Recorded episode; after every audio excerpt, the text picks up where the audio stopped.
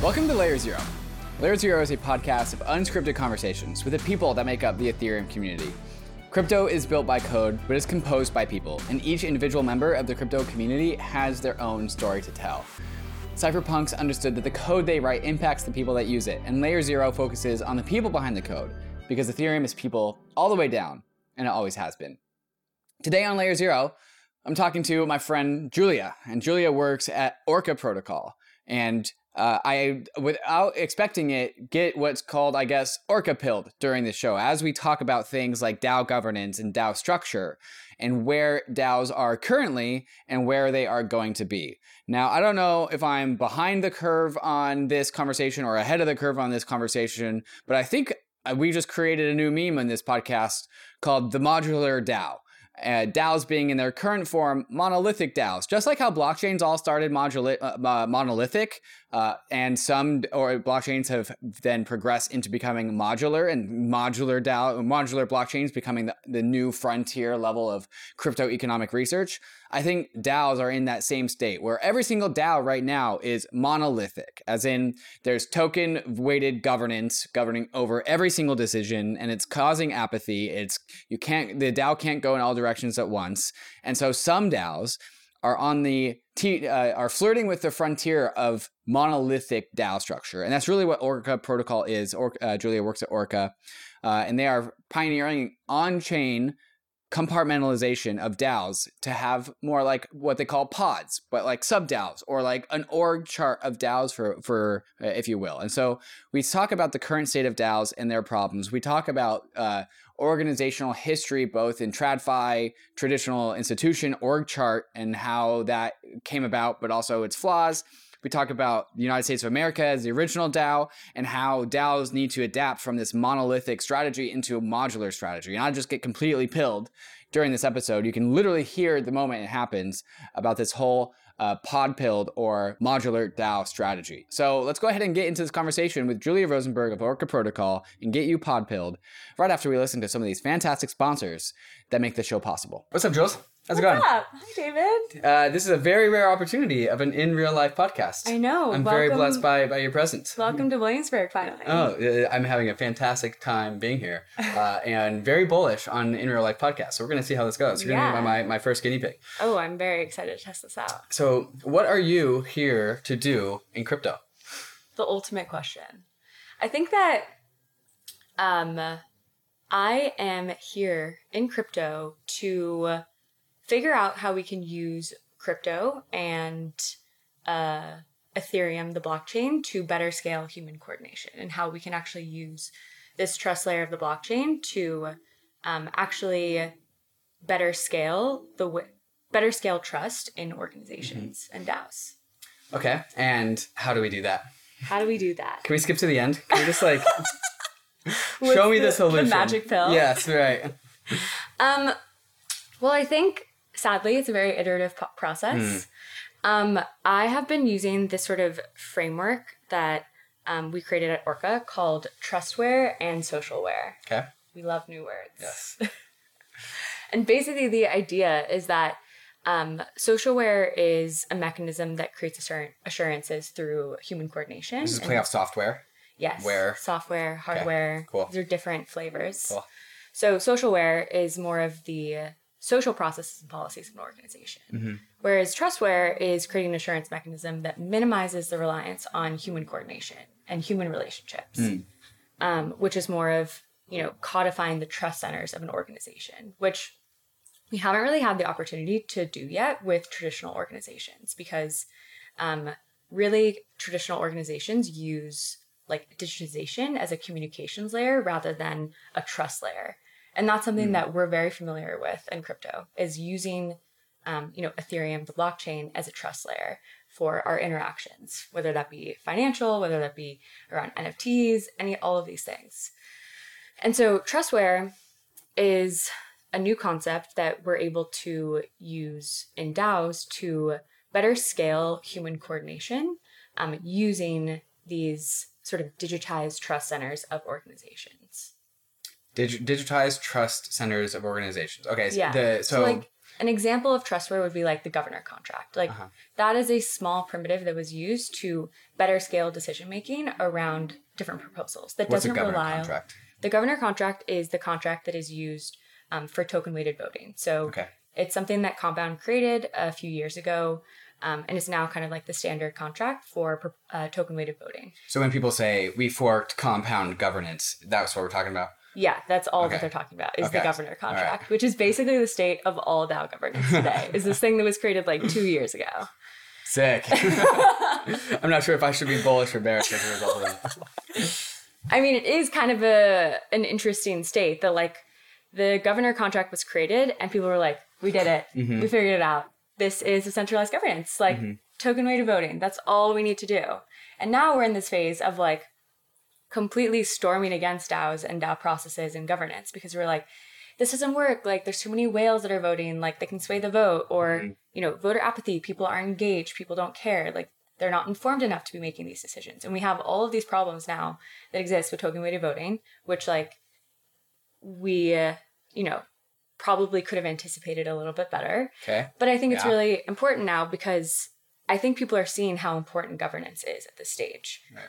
And we are starting to see organizations and DAOs starting to iterate more on those governance processes because Hmm. I think um, people understand the weight of those processes and sort of the friction that it's creating and basically becoming like a foot gun on these organizations. So I think here's how we can like speed run the history of the recent history of crypto. Yeah. The recent ancient history. Uh, Compound makes its governor contract and simultaneously releases the comp token, which Mm-hmm. Yep. kicks off the bull market. Yep. so thanks Compound for that. And I think like when we had all these DeFi apps, we had Uniswap that launched in 2019. Uh, and then we, a number of other DeFi applications came out after that. Compound being one of them.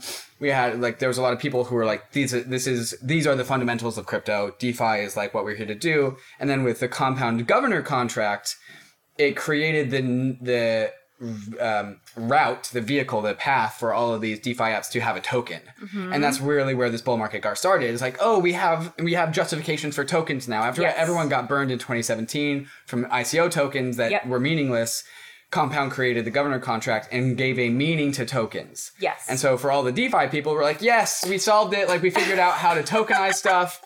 It's with governance. And so we have these governance tokens, and then now we've solved like DeFi tokenization. And then that kicked off a bull market, and now then we all got drunk on the bull market, and now we're having our hangover, and our hangover is like, no, no, no, no. You just added a, you just brought us back to square one, which is the original problem of humanity, which is governance, right? So like, you don't solve Exactly. problems by governance. Uh, you just solved the fact that we now have tokens to speculate on via governance. That is a beautiful summary, David. Yeah? Okay. But I also think that like it's we're not back to square one. I think that we just kind of like lost sight of it because like of this beautiful path that Compound paved forward in being able to have this token with like um, utility that you can quite literally see. Um, and creating the path for many, many DeFi projects to launch a token. Um, that that basically just became the path to creating a DAO. So everyone now, when you create a DAO, you launch a governor contract or you do something very similar via like snapshot. Um, but I think what was missing in a lot of that and what is catching up to people now is that we didn't really implement the social systems to uh, actually create meaningful governance around that.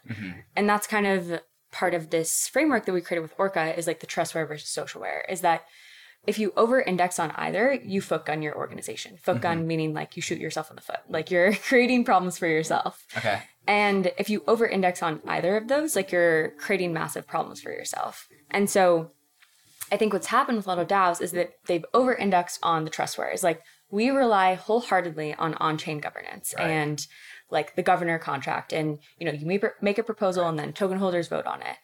Governor contract is law. Code, Exactly. Code is law. Exactly. But then we're like, why is no one showing up to vote? Like, Right. where are the people? Why is there mm. no informed decision making around the proposals that are Where's going the up? culture? Where's the culture? Where's the community? All of these things. And so we started realizing that we're missing some of these socialware processes, which mm-hmm. is just like kind of the social bedrock and social policies and processes that exist in an organization. Like, I bet if you went and asked, well, as a fun fact, even like delegates don't solve this problem. And like 75% of compound delegates have never voted on an on chain proposal in their hmm. lifespan hmm. of being a compound delegate. Um, and again, what, what signal should we get from that? What does that tell us? I think that tells us it's a good question. Well, it's also potentially a um, the other side of that fact is that equates to like 80% of all delegated compound. Mm-hmm. So the mm-hmm. majority mm-hmm. of delegated compound is voting because I think they understand the responsibility of it. But the majority of delegates are not voting. And I think that says more about our delegate systems is that people don't understand the responsibility they're taking on when they become a delegate. Become a delegate. Right. And we don't actually have clear responsibilities of what that even means.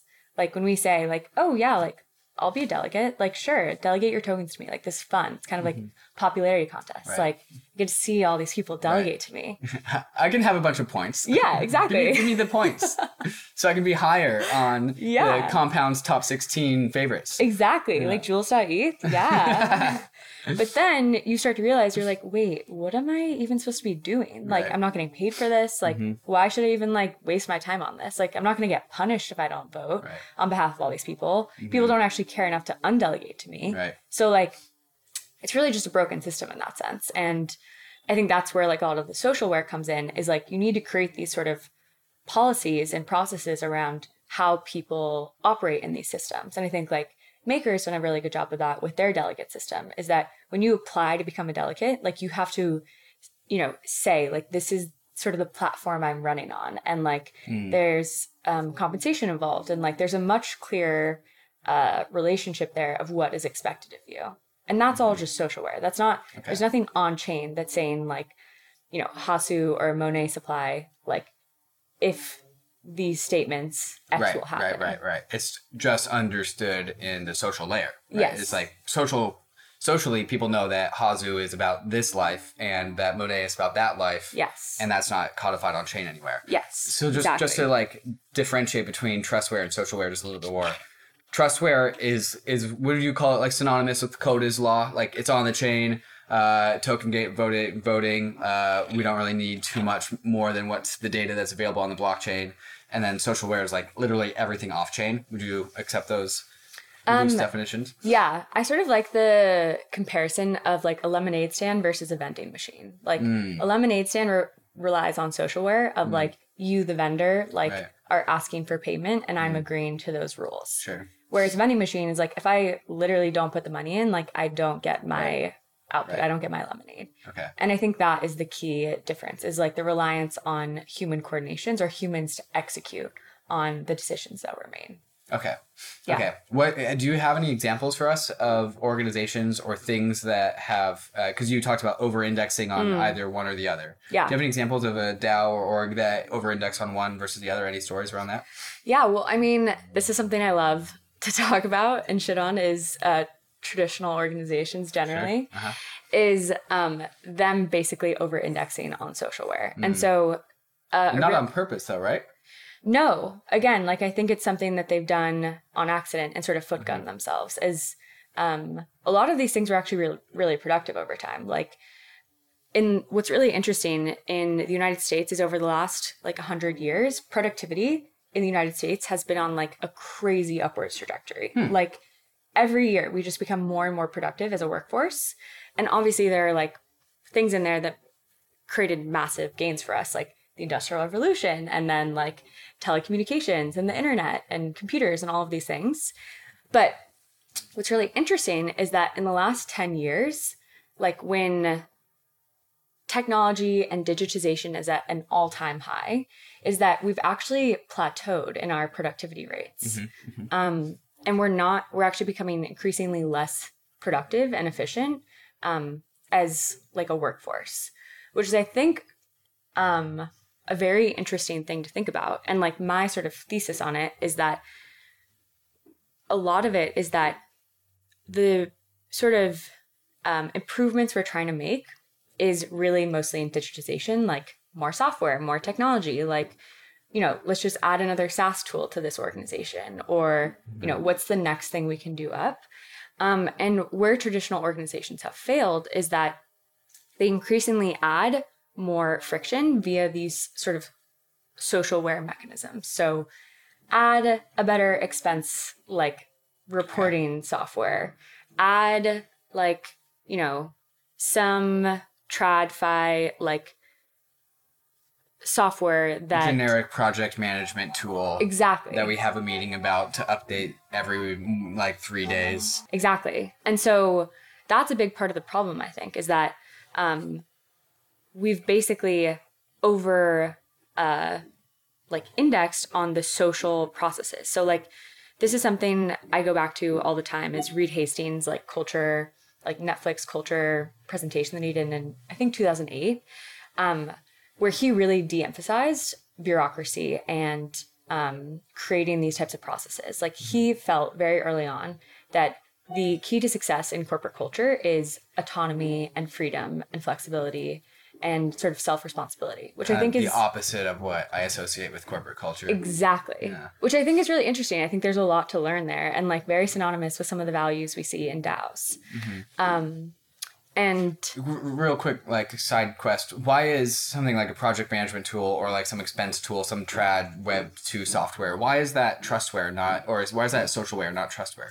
because we're not relying on it for the execution of these things. Like it's really just a means of um, analyzing things further. And I think that's where some of the efficiency or productivity plateau has come in is that our digitization isn't around making things happen quicker or faster or better. It's actually analyzing how people are working and Talking about the problem, Exactly. not doing, not fixing the problem. it's like measuring the problem rather than executing on the problem. Okay. And so like all of this ex- expense software that we see in like traditional companies is really just measuring like how much is David spending every month like mm-hmm. and you know through all of these layers like that put like a person further away from David to make a decision mm. based on like if mm. he's spending too much and if we should approve these expenses okay. rather than So somebody like three degrees away from me Yeah. is saying that like David is being a degenerate and we need to fire him or something, not knowing that like I'm actually doing allegedly really good stuff. Exactly. Right. Exactly.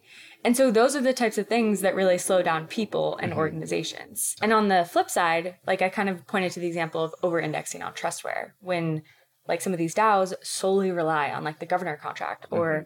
other on-chain mechanisms to like build out their governance systems. And again, that doesn't really like leave us in a good place in terms of how us as people are supposed to operate in a system. And so I think that where we're starting to converge with some of the like outcries I think we've recently seen around centralized governance is that we need to meet somewhere in the middle and that like trustware independently um isn't can't be successful without like layers of social socialware around it and vice versa. Is so there was this recent meme going around a couple months ago, uh, right during the peak of like private market hotness. It was Uh-huh. like DAO tooling, like like DAO tooling, like this DAO tool raised this much money, this DAO tool raised that much money. Yeah. Is DAO tooling like part of this trying to get at the socialware layer of DAOs? Is that is that kind of similar, That's a good question. Um or where are we innovating at the trustware layer? yeah, What, I mean what does innovation on the trustware layer look like? I think that's where we're still really struggling. Mm-hmm. Um, and that's something like I'm obviously working on with Orca is um, like we're in the business of basically building trustware. So Mm-hmm. our key trust primitive are pods, um, which is the ability to group like small stakeholders based on their expertise and empower them in governance. Um, When you say group them, in what capacity? Like you put them into a room together, or like how, how are we? this is the new people? Web3 Airbnb, actually. no, so we're basically creating like a permissions layer around these groups of people and saying, you know, based on X, Y, and Z criteria or based on, you know, this stakeholder mapping that this organization has done, you have the permission Mm-hmm. to execute on um, high functioning governance parameters. We're talking about on chain at this point. yes, Okay. completely on chain. So the group of people is a group of Ethereum addresses on chain that are approved to do something. yes. So is Orca trying to make like an on chain org chart? Basically, yeah. Like what Orca enables is um, sort of mapping your stakeholders in your Mm-hmm. organization, and as a result, like helping define your organizational shape. Okay. Um, and that, in a way, also creates like this per like decentralized permissions layer that Mm-hmm. you can better interact with all the tools that you're operating with. Okay, so it, it allows is it optimizing for like more user individuality and autonomy by breaking one DAO up into Yes. smaller DAOs Yes. and allowing those smaller DAOs to move faster uh, by the nature of what small organizations do because they're not held back by their bigger DAO, and then the bigger DAO just votes or by governance determines what the smaller DAOs actually are. Yep, hundred percent. Vitalik created a, a good framework around it a few years ago of um, bulldozer governance versus vetocracy, vetoocracy governance. And vetocracy is basically just like vetoocracy. So it's really just pointing to like stakeholder governance, which is everything that we Right. know in decentralized governance today. And then bulldozer governance is more around giving specific individuals like high amounts of autonomy um, with like you can think of it more as like optimistic governance is like we're going to assume that david's going to act benevolently on behalf of this organization It's a good bet. until he until he proves otherwise and then we slap him on the wrist for it um and So we like don't go go crazy until they f it up, and then as soon as they f it up, it's like and then pull the plug. Exactly. Yeah. But we don't really have like mechanisms for that today. Like again, the only like widely adopted primitive that we have is the governor contract. How many times will I say the governor contract in this podcast? Um but that's like really the only widely adopted primitive that we have and the only way we know how and i think people have had a really hard time with bulldozer governance in again giving um, individuals or groups of individuals high amounts of power or autonomy um, because we haven't really had uh, the accountability systems to ensure that they act benevolently. Like we are all too familiar with malicious actors. Yeah. Um, and again, like we're putting a, potentially a lot of power in these people. And so that's again kind of like what Orca enables is creating these more flexible and modular permission systems so that um, when we, you know, put David in a pod and delegate to the pod like some essential governance functions, like let's say even some like protocol parameters, like you get to mess with um, the contracts even. We need to make sure that we can pull back those parameters at any moment or pull back you from those parameters at any moment.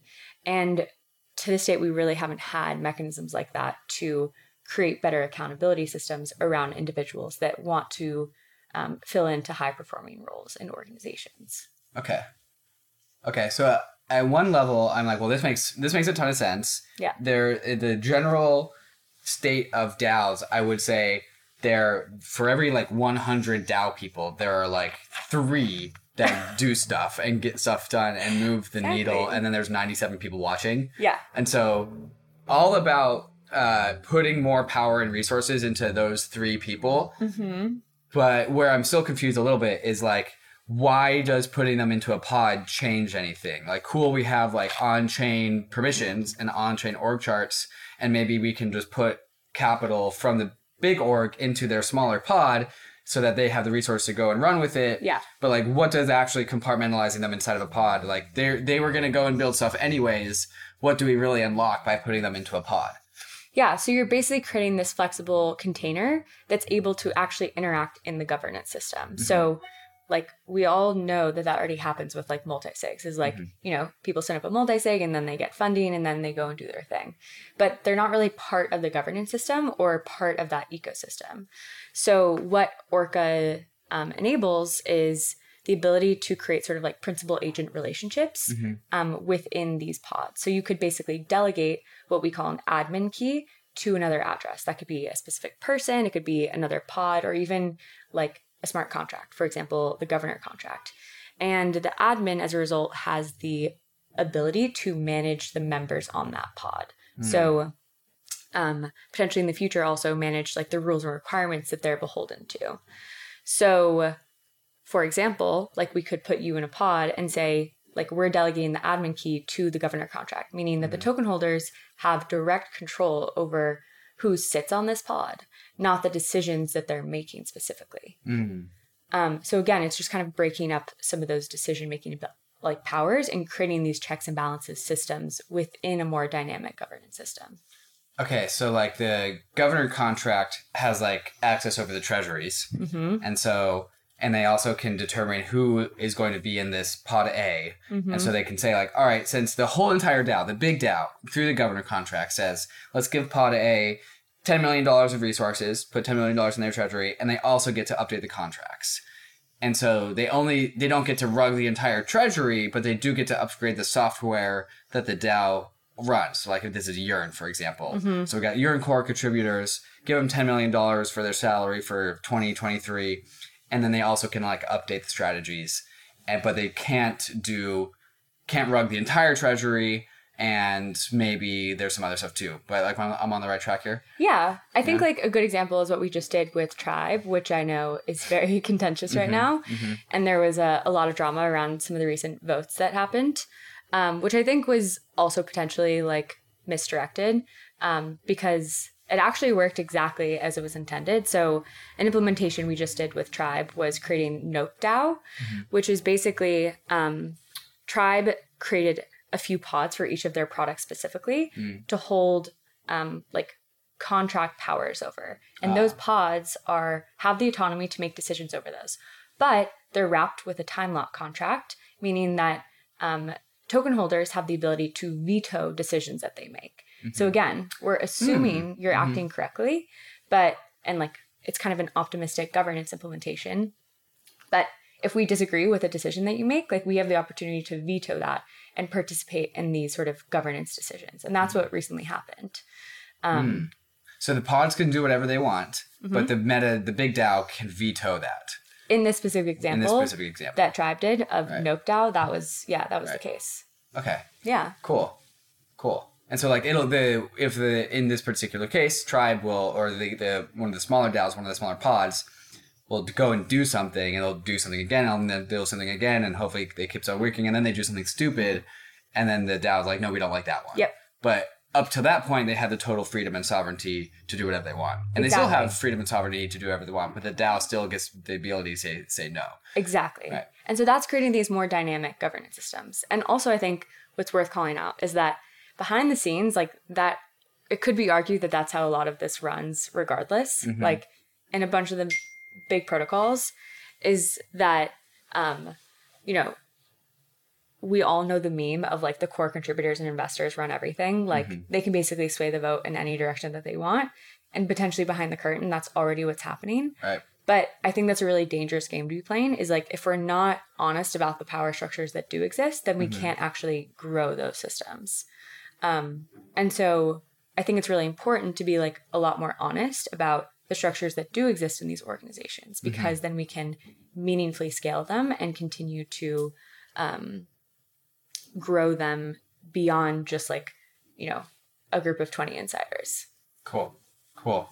One of the um, critiques that uh, of DeFi governance, DAO governance, is that like there's so many inactive participants in DAO governance. Yeah. Um, and this was this has been true. This has been true since Maker DAO. So even before we had called it DeFi, there was DAO governance because there was Maker DAO, and even at best there would be like twenty percent MKR participation, and that was back in 2018 when MKR supply was super concentrated. I don't even think we're anywhere close to that now. Yeah. My my in defense of that, ab, an abstention or a non-participation of MKR voting in that in or just in DAO voting in general could also be implied as uh, if you're not getting up off of your butt to go vote with your tokens in a DAO, it's because the vote wasn't controversial enough to get you to get up off your ass, or or you just were down for it to go through anyways. Yeah.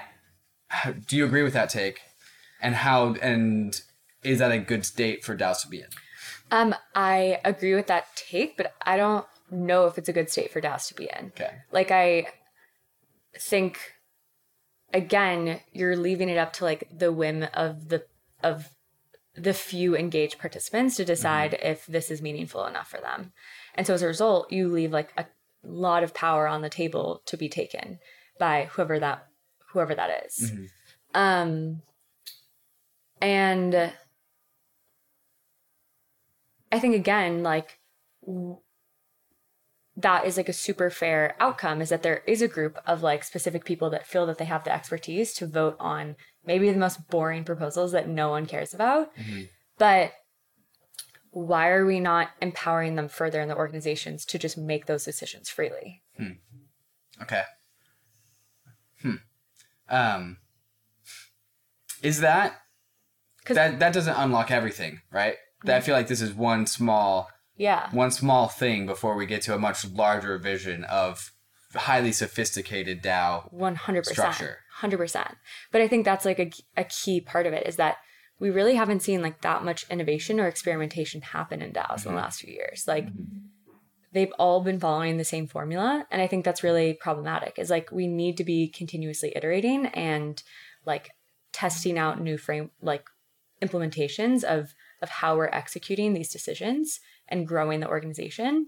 Um, but unfortunately, I think governance has been like too high stakes to for anyone to like have the balls to do that. Basically, Do you think we do too much voting? Like, it, it- shouldn't the idea for DAOs to not to do minimum viable voting, Uh-huh. as in only the biggest things should really go to vote, and the smaller things and medium things should be kind of figured out in other mechanisms that don't mm. require the signing of a ledger, mm. and should be like more broken down into its subcomponent parts and like let smaller pockets of the DAO make those decisions in a more centralized fashion rather than it, I feel like the long term of DAOs should feel a little bit like a court model, like where if mm-hmm. some if a really big important decision is contentious, Yeah. it goes all the way to the Supreme Court, which is like actual token vote at the Yep. at the whole entire DAO level, and then uh, smaller, more minutia things, as in like, do we accept marketing firm A or marketing firm B,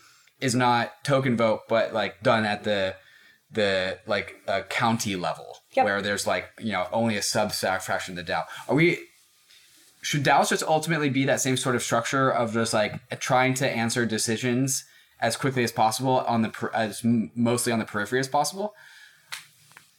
um, yes, because I think again, then you're taking the weight off of the token holders. So like, if we have an ops pod that is strictly tasked with like approving, you know, different payment forms, like yes, we choose marketing firm A versus marketing firm, firm B. Like that immediately frees up bandwidth from the rest of the token holders to vote, like you argued, on things that are actually contentious and actually important.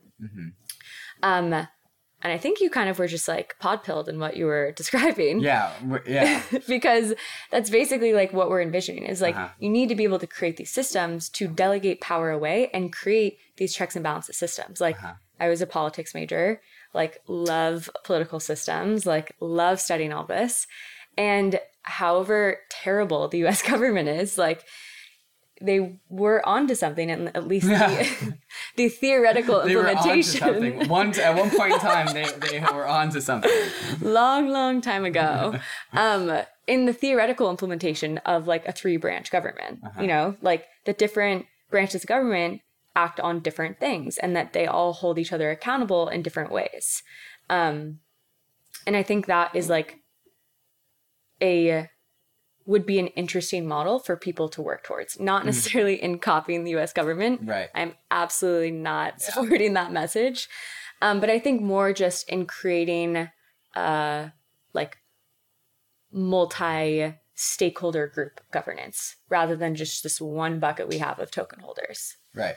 So for for what it's worth, like if you tally up all courts inside of the United States, Mm-hmm. There's pro- probably like a pretty good number of decisions done per day. Yeah. per second. 100%. Right. Like and and yeah, and it's like some of some of them are bigger, more contentious, so they funnel upwards and upwards and upwards. And Mm-hmm. then like when it makes its way, the few things that do make their way to the Supreme Court, it, like it starts to get like national media attention, Mm-hmm. and people start like gluing their eyes to it, and it sucks away the the attention capital of everyone in the United States because it actually like Roe v. Wade, for example, the entire the country puts down what they're doing to pay attention Yeah. to that. Yeah. So like resource highly resource consumptive when something goes to the the Supreme Court. Mm-hmm. And so the idea is like and we've used this line on Bankless a number of times. The United States is like the original model of a DAO. Yep. Like it is the the OG let's push decision makings towards the margins. Let's have Yeah. a representative democracy, uh, Mm-hmm. and like we'll have the central government, but then we'll have also have state state rights and states governments, and Yep. the states are like, well, like we're also kind of big too, so we're going to go down to the counties, and the counties go down to the cities. Yes. Uh, and and so like, is this, this is this like the, this tree structure? Is this this is this what you call or getting orca pilled? Is this this whole thing? yes, one thousand percent. You are officially orca-pilled. Congratulations. Sick. But it would be like, think about that. If we actually created a system like that within a DAO, like, Mm-hmm. think about how much more productive and efficient we would be. Like, Mm-hmm. rather than everything rolling up to like a single body right now. Right. Like, that is our only option that we have currently. Yeah, that's kind of ridiculous. It is. It's crazy. Yeah. But I think that's also just saying that like we're really early. Like the other favorite line of Bankless. we're so early. and these are so, so nascent. Um and I think again, it takes a lot to like unlearn what we know. Like the corporate model is so ingrained in us um, is like the only way that organizations can be built. And that takes like a lot of unlearning to think about how we can decouple that. right. Um, and so I think we're like just at the beginning, but like I truly believe that in the future, DAOs will be more efficient than traditional organizations because Right. Mm-hmm. the most important part is you're putting people as close as possible to the decision making like mm-hmm. meat space of that organization. Like with the use of like trustware, you are quite literally giving people the execution power to perform what they need to do. And that is not something that's available in traditional organizations. If you want to make a decision in a mm-hmm. traditional organization, good Right. luck. Like send it through the chain of command, mm-hmm. get that budget analysis going, like start doing all those things. And those I'm not saying that those aren't things we should practice in DAOs. Like we can still I think learn a lot in terms of implementing some of those practices, but I think the key part is that you're bringing people who potentially have like the most expertise and excitement to work on those things as close to the decision meet space as possible. Right. The the vision that I'm getting picking up on a little bit, and this is a theme that I've noticed throughout the space. Like, Yeah. uh, the, one of the first times I kind of figured out this pattern was with uh, Justin Blau's uh, platform Royal, where like if you have a creator and the creator can have a token, you give the audience or the fans a way to reverberate the value that they see from the creator, and and so like it's a two way flow of value. From like the the creator creates the creation and then he gives it out to his fans and then the fans are like, we really like that. Here's our feedback, and that mm. feedback comes through the voice of the token. Mm. And what I'm seeing with like uh, traditional orgs, traditional hierarchies, it's uh-huh. only one way. Yeah. It's top down. You are bestowed your duties, Yep. and then you do them, and you don't really have a way to like give you feed give feedback back up to the top. Yep. You just you have you receive your inputs, you give your outputs, and your outputs are the product of your labor, but not the outputs of your opinion. Your Yep. your opinion kind of stays fixed. So like if you have the opinion of we should change this, I have an opinion about how we should do this differently. That that part doesn't flow back up. That part just stays in your brain and starts to accrue in resentment, and then you quit your job and go into Web three. Exactly. And so, exactly. like, if we have this uh, flow of uh, this org structure of DAOs, which is a little bit more just like uh, back and forth, where information does flow both ways. Mm. That is like that is in line with the pattern I see in Web three, where like you actually get to have feedback and autonomy and agency much more fluidly than just like a top down organization. 100%. And I think that's speaking a lot more to the future of work and the future of like labor markets and economies. Is mm. like no one wants to be like a corporate Right. like person their whole life anymore. Like that generation is like very outdated at this point. Mm. Like people are changing jobs like every few years now. They want to level up. They want to get closer to the decision decision space. Like a lot of people are just quitting their corporate jobs entirely and going freelance. Like these are all the sort of labor trends that we're seeing and how people want to participate in these organizations and um, make meaningful contributions that isn't just creating like you know labor liquidity at these massive corporations Labor liquidity, nice. that's my new favorite word Uh, okay, how do how do we get there? How do we go from having one DAO? Oh my gosh, it's like it's like the you know the modular blockchain thesis tell me yes or the modular versus monolithic. yes okay yeah Right. yeah yeah yes So like we're now in the state of monolithic DAOs. Yes. And we need to become modular DAOs. yes Nice. exactly Nice. exactly Modularity's tight. pod pilled It Yes. is. it's the most important How do we how do we go from monolithic DAOs to modular DAOs? Because you know, Ethereum's been trying to get modular to, to extend the metaphor. Ethereum's Yeah. trying to be modular for years now. Yeah. Uh, is are we gonna have a hard time turning our monolithic DAOs into modular DAOs? I mean, that's a big part of what we're doing. Like, Mm-hmm. I think one of the answers is pods, is like, how do we start to break down um, some of these governance systems or start to delegate power away from this monolithic structure?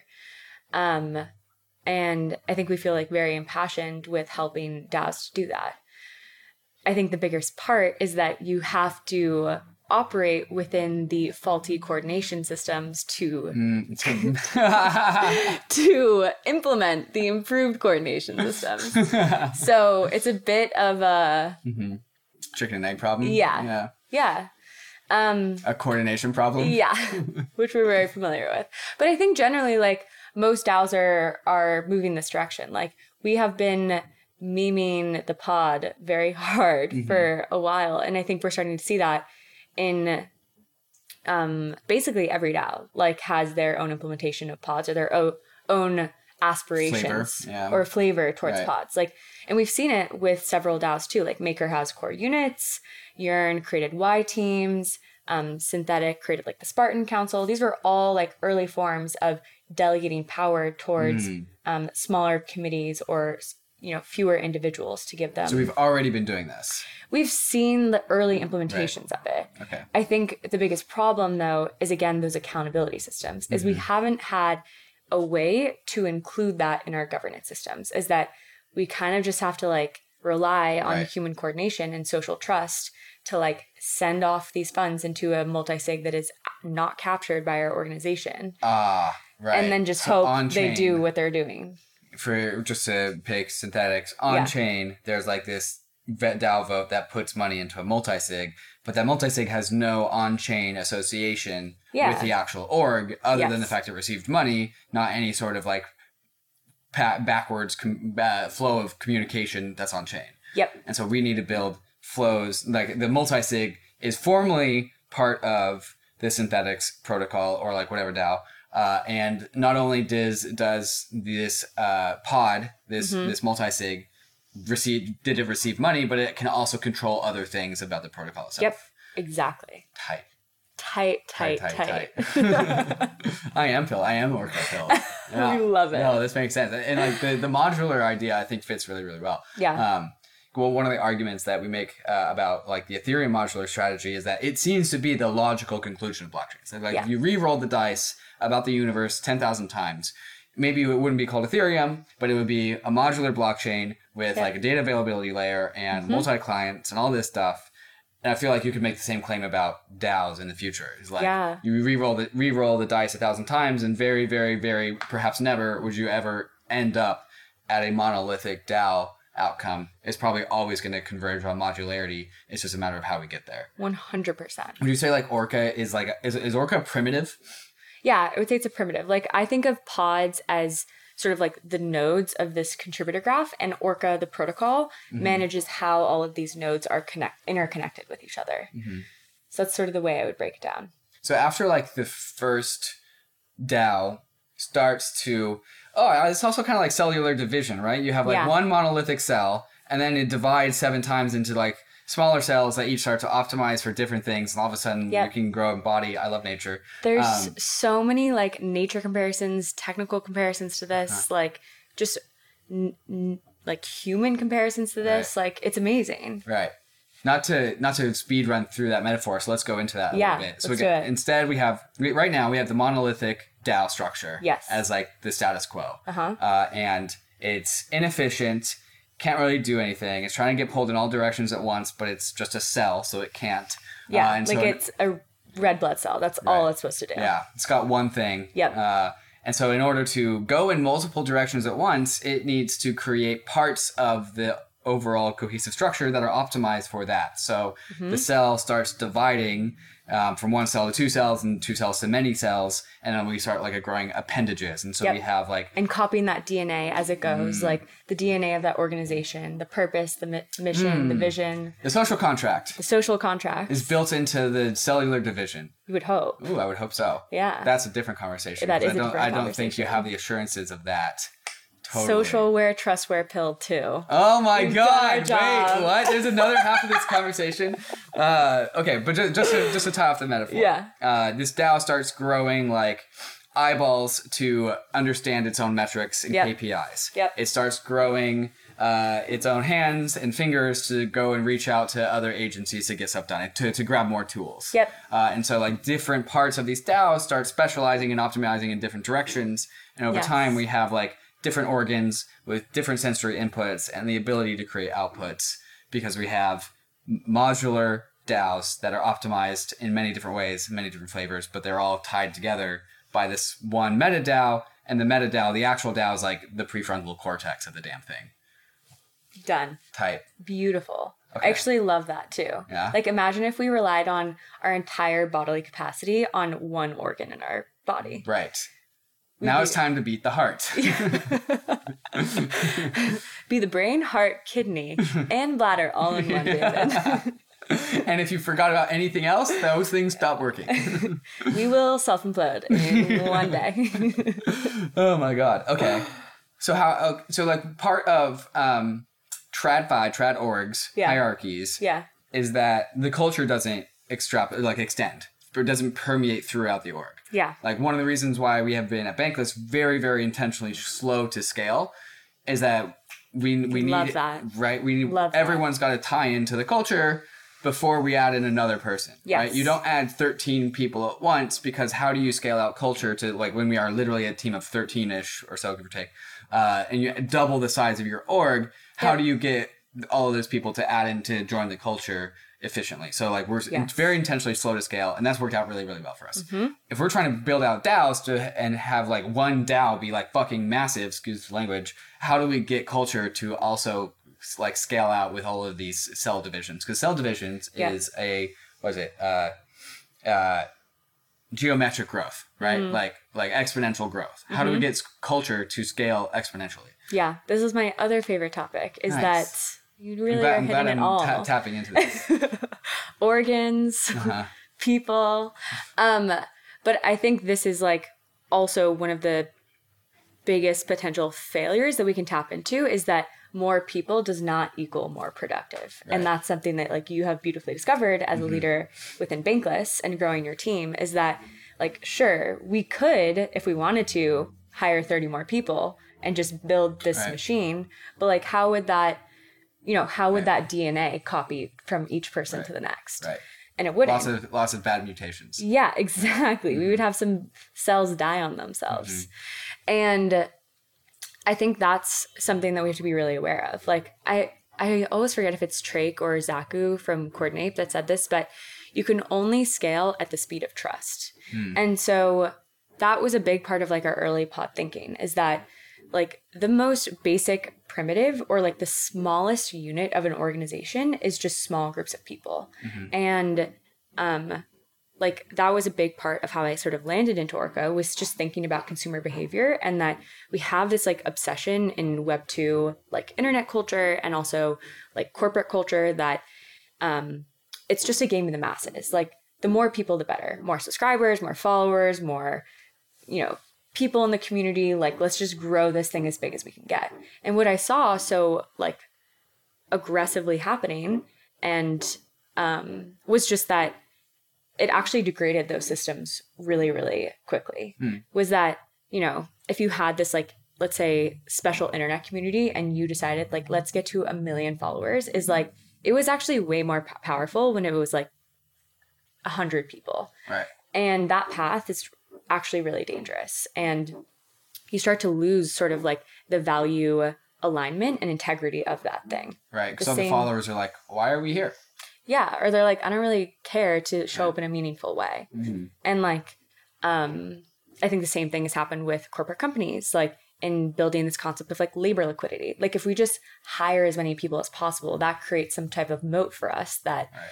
you know we're safe because we just have all these people to build meaningless shit for us that will never make it into production Right. um, and so uh, that was like a, a really big part of our early thinking with pods is that the most functional unit of an organization is just a small group of people. And as soon as you scale beyond like maybe eight people in that single pod, like you've you've lost it. Like you've basically lost your optimal like window of effective coordination, communication, collaboration. Um, and that is really what we need to be optimizing for. So I think it's that is kind of the way that you have to think about it. Like our the Orca team is now 11 people and we just recently split it up into two pods because we're like this is no this isn't too big to have a single group of people on a meeting talking trying to connect with each other like and we'll likely probably like break it down even further because I can only like effectively communicate or collaborate with like a kumbaya like circle of people. And that is applies to everything. Like our group of friends, our like corporate team, our like yoga class, like whatever it is, is that's just kind of how we naturally operate as people. Um like the DAO world is obsessed with this Dunbar's number Right. and I think it's really relevant. It's just like the internet has created this new version of Dunbar's number that like every circle is actually thousands and thousands of people because of our digital networks. But at the same time, like how are we actually meaningfully showing up and um, participating in a meaningful and engaging way in those circles? And that still looks a lot smaller. Like again, eight-ish people. Right. So when you break up your pod into two pods, how how does how do those two pods coordinate? Like how does that happen? Yeah. Because do you need a third pod to get that done, or like what what is, what, what happens with this? Yeah, I mean, I think it depends on the group. Mm-hmm. Like, I think that's what's sort of beautiful about the way Orca operates. It's like we're not opinionated about how you coordinate or how you do the work that you need to do. Like, a lot of that lies at the social layer, mm-hmm. is The answer is just figure it out. It's not Yeah. That, it's not that hard. That, Yeah. that question is actually not that big of a deal, David. I mean, it is a big deal though, because I think that is what a lot of DAOs are struggling with right now is like, okay, you know, the ops team is saying that we need to reduce our burn rate and like, oops, we're accidentally spending $50 million a year. Like, how did that happen? Um, and then the marketing pod is still just pumping Right. out like money for ads and all of these things. So I do think it's really important. And I think that's where we sort of rely on social socialware systems. Like, how um, do we create like a pod that maybe is a source of truth for funding and how we're allocating budgeting and, and funds? But that's actually a, a pod of pods where every pod has a seat at the table to advocate for themselves or um, create proposals that are aligned with, you know, how they want to proceed. So I think it's a combination. And I think it is important to be very clear about um, where there are failures in those communications. what about the current state of DAO governance makes you optimistic? Um, actually, the current, I think the thing that makes me most optimistic about the state of DAO governance is that people are as bearish as ever. So we're in like problem solving mentality. Yeah. Yeah. Like I think people are finally realizing like, oh shit, this isn't working mm-hmm. and like this is creating massive ripple effects if we don't figure this out. Like mm-hmm. there will be massive liquidations, Right. there will be financial repercussions, like we will not control our burn rate. Like all of these things are are rising. Like mm-hmm. I told you so. not gonna lie. Um but I think that's really important is that we are sort of in this like storming phase of DAOs where people are like, it isn't working. Like, Right. why are we doing this? If you look at the P&Ls, we are dead. Exactly. And I, Zombie DAOs. I actually have like, I really think that um, I'm like very bullish on DAOs during a bear market because, um, you know, cash is tight, like things aren't insane anymore. And I think it really pushes DAOs to figure their shit out and think very critically about the systems that um, they're adopting as an organization. So um, I'm actually like very optimistic for um, this sense of frustration that's happening in DAO governance. Right, right. Yes, because we only move forward if we actually feel pain. Um, Exactly. Un- unironically, that that is absolutely true. Exactly. I mean, people are looking at their treasuries and they're like, huh, why didn't we do a treasury diversification like 10 months ago? They're like, we just couldn't get the proposal through. Sorry, Yeah. guys. Oops. our tokens our tokens sound bad. Rip. Um, for all of the DAOers that are listening to this, Yeah. uh, whether it's just a DAO community member or a DAO leader, Hmm. what would you say? And and they're they're already pilled. They're like, all right, like I understand the modular DAO vision. Yeah. Uh, my DAO is super too monolithic. I need to make it more modular. Uh, what should steps should they take? What are the- what needs to happen first? Mm, that's a good question. I think just thinking about the biggest pain points in their organization, like where are the biggest failures happening? And then also, what type of structure do you want to create? I think that's like also part of the problem right now is that um, everyone just sort of looks to what's been done and people really want like a template or um, a mental model to adopt. But I think you just have to think very critically about one, like what are the essential governance functions that you have in your organization? And two, who like should basically be responsible for those essential governance functions. And that's how you start figuring out like what your organizational structure should look like. Cool. Yeah. Cool. Um, if people need resources to access these tools, where should they go? Um, we're actually building out a ton of resources um, at Orca right now. Obviously, all of our trustware product that we're building, but we're actually building out some cool socialware templates too. Um, Chase Chapman and Frogmonkee are on our team, and Chase is obsessed with like holacracy and sociocracy co-op models, um, and trying to take a lot of learnings from some of those systems and think about how we can incorporate like productive processes and, and policies. So we actually are coming up with some really cool resources. Um, so check us out on Twitter, Orca Protocol. Um, come through to the Discord, all of those things. So like, uh, what what is Orca though? Because cool, you guys have this cool DAO structure, Yeah. but like, what's the point? Like, do, do you get it? It's just like like uh, Yearn DAO makes a yield aggregator, uh, Maker DAO runs a credit facility, Orca DAO is governance, but governance over what? You mean like what will Orca Protocol the DAO be? yes. Okay, yes. What's so, the product? Other than being really good at governing, what do we don't we have to govern over something? Well, so basically, it's kind of what I was saying. Is like the product that we're building with Uh-huh. Orca are pods. That's like our key primitive that we're building, which is Kind of like how Gnosis makes Gnosis multisig. yeah. Okay. And so we're building this permissions wrapper around multisig to create more modular governance systems. Okay. And we will con- be continuing to, um, I think, create interesting features in that sort of governable surface area there. Um, so again, like pods are sort of like the nodes of this permissions graph, and Orca, the protocol, helps manage the relationships between those. So, for example, something that's a pro- uh, like a feature that's upcoming with Orca is that you can actually assign like arbitrary rule logic to gatekeep membership. So you could assign, you know, very basic things like let's say, you know, you must hold 20,000 bank tokens to sit on this pod or you must be x amount active in um like on-chain proposals to maintain your position in the meta governance pod. So you can start to create sort of little parameters to ensure that people are acting like benevolently or in good faith on behalf of these orgs. And I think um, will help create some more like complex agreements so that uh, you know you can build out I think more interesting use cases of that. So like those are examples of um, protocol developments that like we'll be having in the next few months.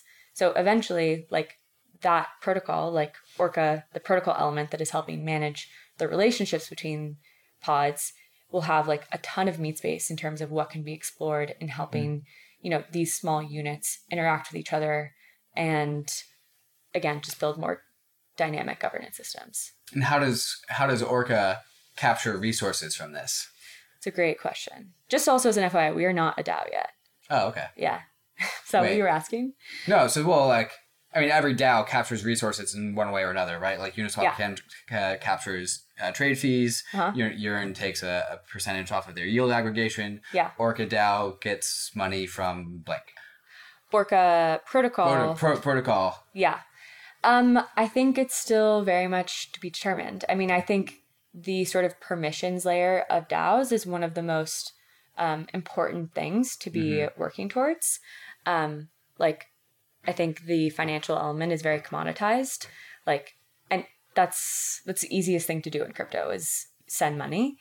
It's very difficult to move people and move people around, and that's what we're simplifying with our product is um, basically the creating this sort of orchestration layer for DAOs and organizations to better manage the Orchestration. orchestration layer for DAOs to better manage the relationships, the contributors, and permissions that exist within their organization. Cool. Yeah. One one last question that might be off in a different direction, but like, say some DAO org just like just kills it with a pod structure, Mm-hmm. and they make like this template where like the very basic template of that kind of how like everyone forks a compound the governor Yeah. contract. Well, after if if we the go- the compound governor contract is like the monolithic DAO, Mm-hmm. or perhaps just like the prefrontal cortex of a DAO, which is actually where where DAOs you would think would start. Is like okay, if we're gonna make if you're gonna make a whole entire body, you got to start with the brain because you have to, the brain has to think about how to create the body. But then some DAO is successful in going from monolithic to modular, and they create this ba- basic uh contra like system like Mm-hmm. that is totally copyable. Can like other orgs just just cop take that off the Yes. shelf and just like start spitting out Yes. DAOs and have like a a, a bull mania for DAOs? Yes, that's what's so fucking cool Uh-huh. is that um, we're like going to help also build out those templates. So we're in the process of building what we call the podarchy builder. Mm-hmm. So podarchy, pod hierarchy, Nice. little Nice, map nice. system. We were gonna call it podography, but it sounded too much like pornography. Yeah, that's pretty close. Yeah. You- podography. You yeah. approve of our word Yeah. choice? Uh-huh. Yeah. um, where you can actually like go and explore other like DAO implementation. So you could go and see like tribes nope DAO implementation and say Mm-hmm. like that's really cool to like Mm. you can have this time lock contract around the pods Right. and blah blah blah blah.